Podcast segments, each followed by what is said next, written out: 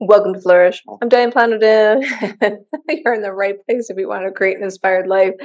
And you do so by working on your own personal development. And today I just want to show you quickly Odie before I got going on the next chapter of my Psych 100 class.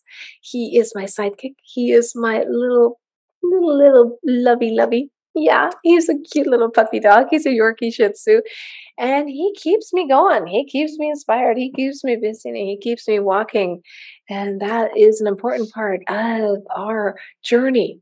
So we can stay healthy for the next generation. So we can inspire the next generation. So we can show them an example by doing, right? So let's get started on the next chapter, the last chapter in week eight from Psych 100's university class at Queen's. I think you're going to like this one. It's judgment and decision making, chapter 47 in this journey. So, humans are not perfect decision makers. Not only are we not perfect, but we depart from perfection or rationality in systematic and predictable ways. The understanding of these systematic and predictable departures is core to the field of judgment and decision making. By understanding these limitations, we can also identify strategies for making better and more effective decisions. The learning objectives to keep in the back of your mind, especially if you're listening to this on the podcast, is to understand the systematic biases that affect our judgment and decision making. Develop strategies for making better decisions and experience some of the biases through sample decisions. As mentioned before, I am a student, not a teacher. I am simply enjoying sharing my learning experience with the world wherever you are. So let's get started. Introduction. Every day you have the opportunity to make countless decisions. Should you eat dessert, cheat on a test, or attend a sports event with your friends? If you reflect on your own history of choices, you will realize that they vary in quality. Some are rational and some are not.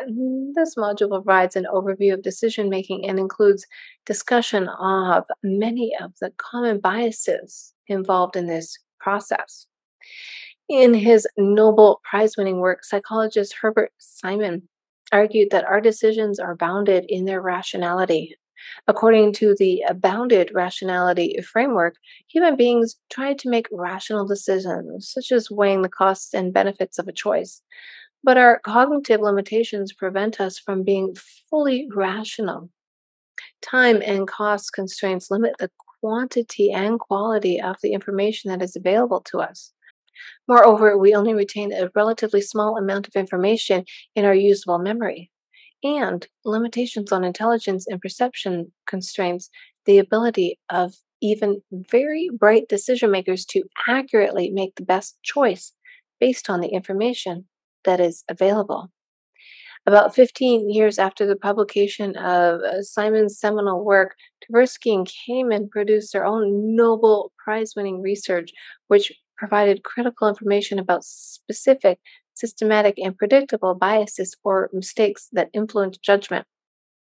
The work of Simon, Tversky, and Kahneman paved the way to our modern understanding of judgment and decision making.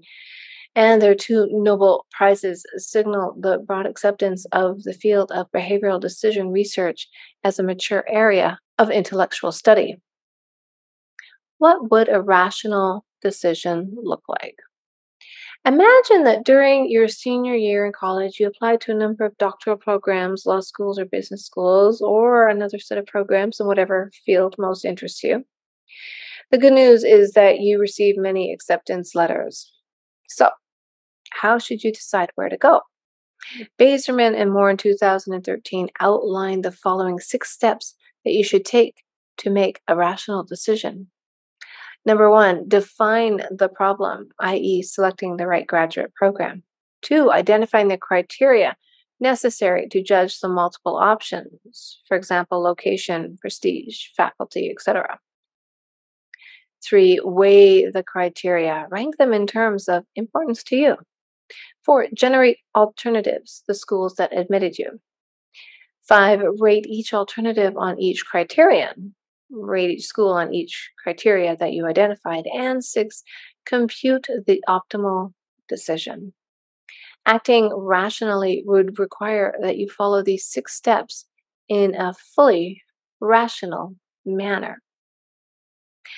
I strongly advise people to think through important decisions such as this in a manner similar to this process. Unfortunately, we often don't. Many of us rely on our intuitions far more than we should. and when we do try to think systematically, the way we enter data into such formal decision making process is often biased. Fortunately, psychologists have learned a great deal about the biases that affect our thinking. This knowledge about the systematic and predictable mistakes that even the best and the brightest make can help you identify flaws in your thought processes and reach better decisions biases in our decision process. Simon's concept of bounded rationality taught us that judgment deviates from rationality, but it did not tell us how judgment is biased. Tversky and Kahneman's 1974 research helped to diagnose the specific systematic directional biases that affect human judgment. These biases are created by the tendency to short circuit a rational decision process by relying on a number of simplifying strategies or rules of thumb known as heuristics. Heuristics allow us to cope with complex environments surrounding our decisions. Unfortunately, they also lead to systematic and predictable biases. To highlight some of these biases, please enter the following three quiz items. this is going to be fun. Problem one listed below are 10 uncertain quantities. Do not look up any of the information on these items. For each, write down your best estimate of the quantity. Next, put a lower and upper bound around your estimate such that you are 98% confident that your range surrounds the actual quantity.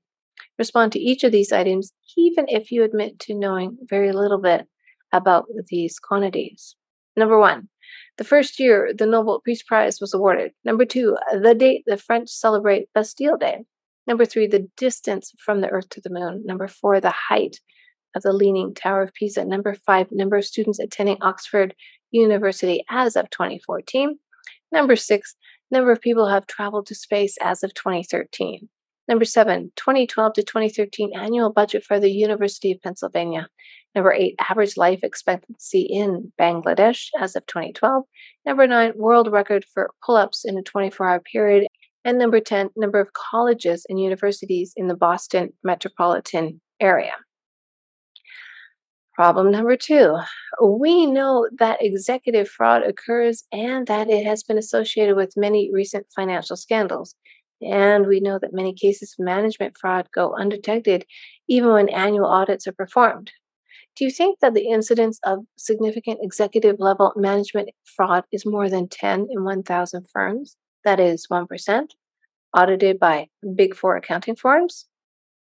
A. Yes, more than 10 in 1,000 Big Four clients have significant executive level management fraud. Or B, no, fewer than 10 in 1,000 Big Four clients have significant executive level man- management fraud.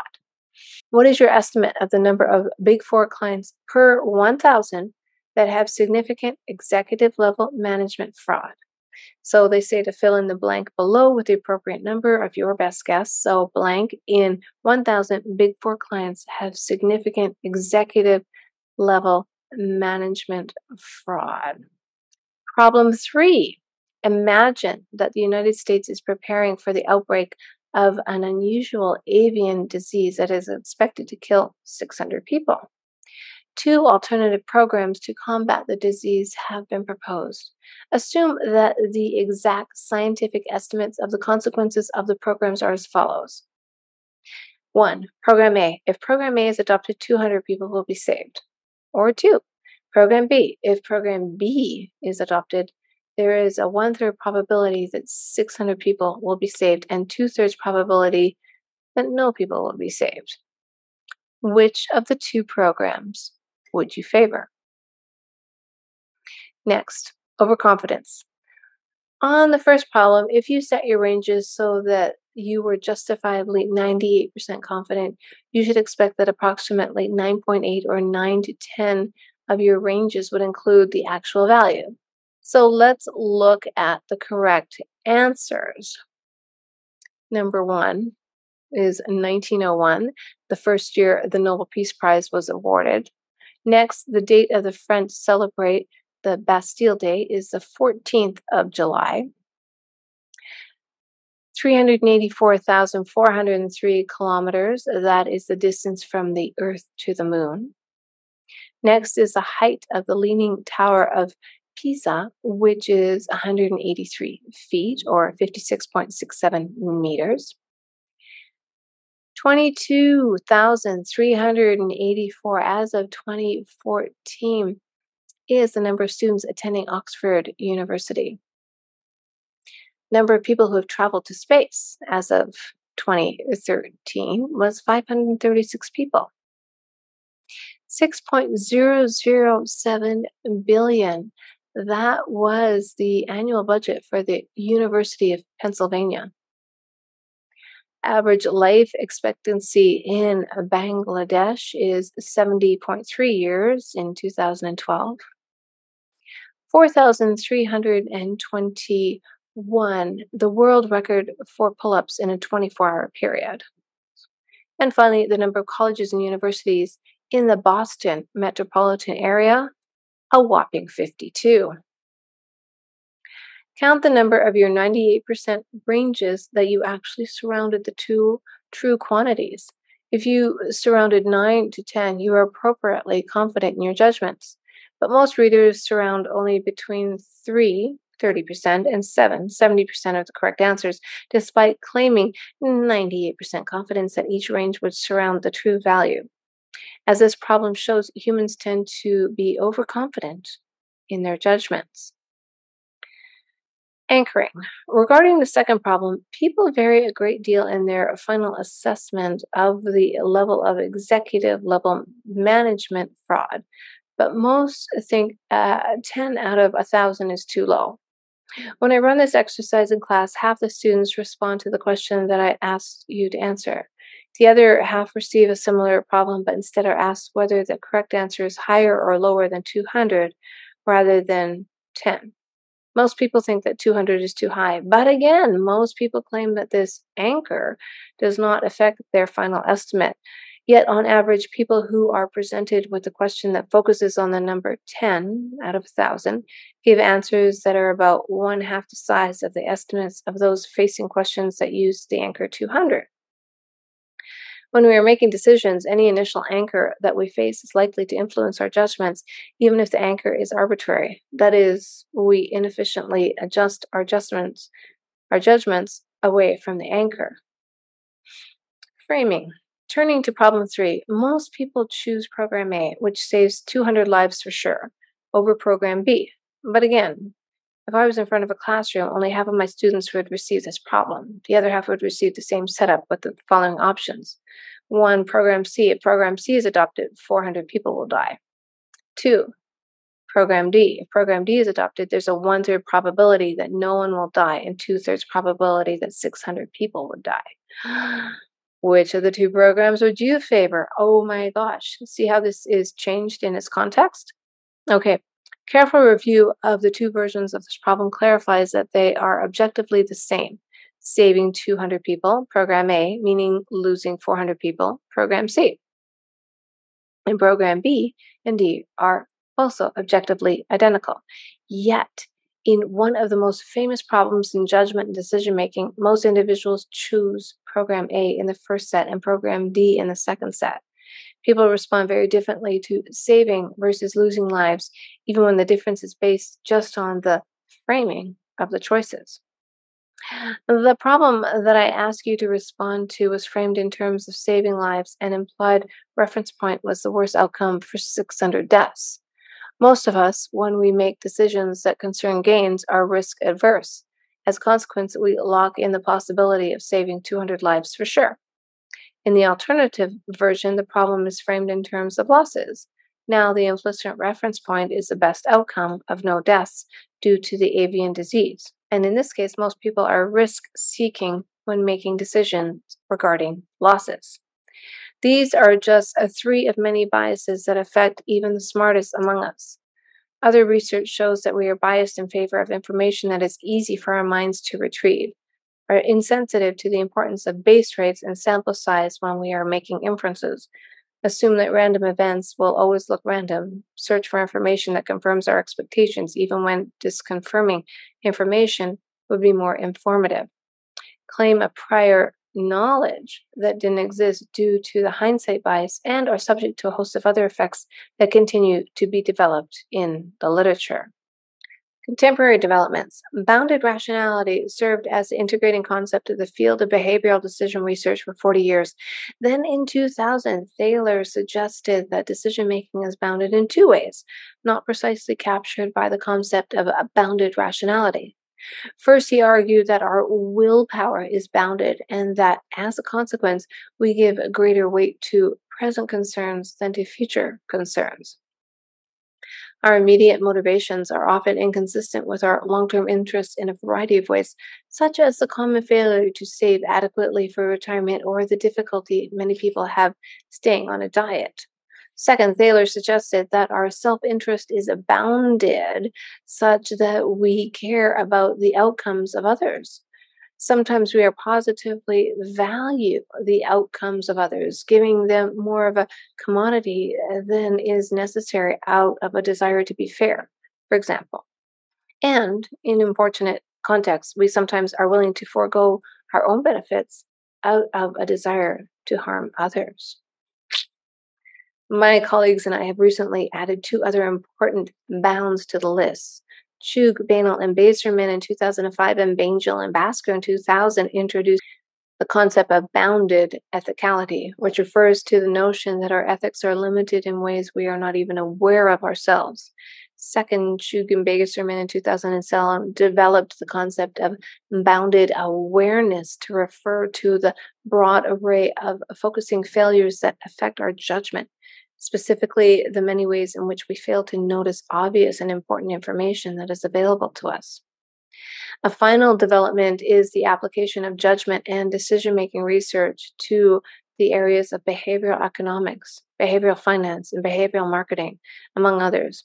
In each case, these fields have been transformed by applying and extending research from the judgment and decision making literature. Fixing our decisions. Ample evidence documents that even smart people are routinely impaired by biases. Early research demonstrated, unfortunately, that awareness of these problems does little to reduce bias. The good news is that more recent research documents interventions that do help us overcome our faulty thinking. One critical path to fixing our biases provided in Stanovich and Weiss 2000 distinction between System 1 and System 2 decision making.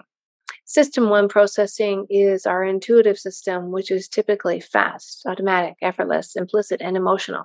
System 2 refers to decision making that is slower, conscious, effortful, explicit, and logical. Uh, the six logical steps of decision making outlined earlier described a System 2 process.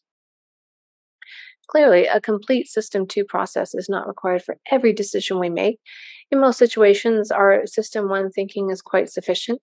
It would be impractical, for example, to logically reason through every choice we make while shopping for groceries.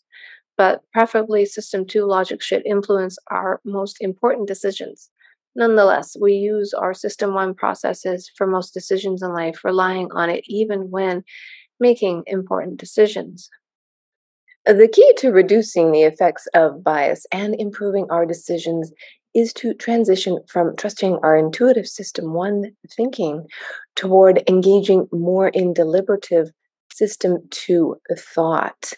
Unfortunately, the busier and more rushed people are, the more they have on their minds and the more they are likely to rely on system one thinking.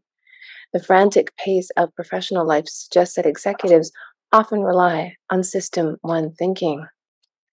Fortunately, it is possible to identify conditions where we rely on intuition at our peril and substitute more deliberative thought.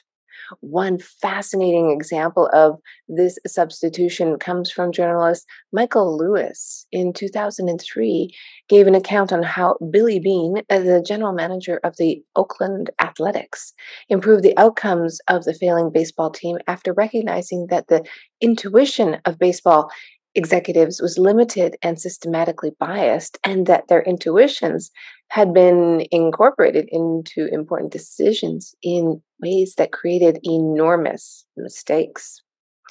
Lewis documents that baseball professionals tend to overgeneralize from their personal experiences, be overly influenced by players' very recent performances, and overweigh what they see with their own eyes, despite the fact that players' multi year records provide a far better data.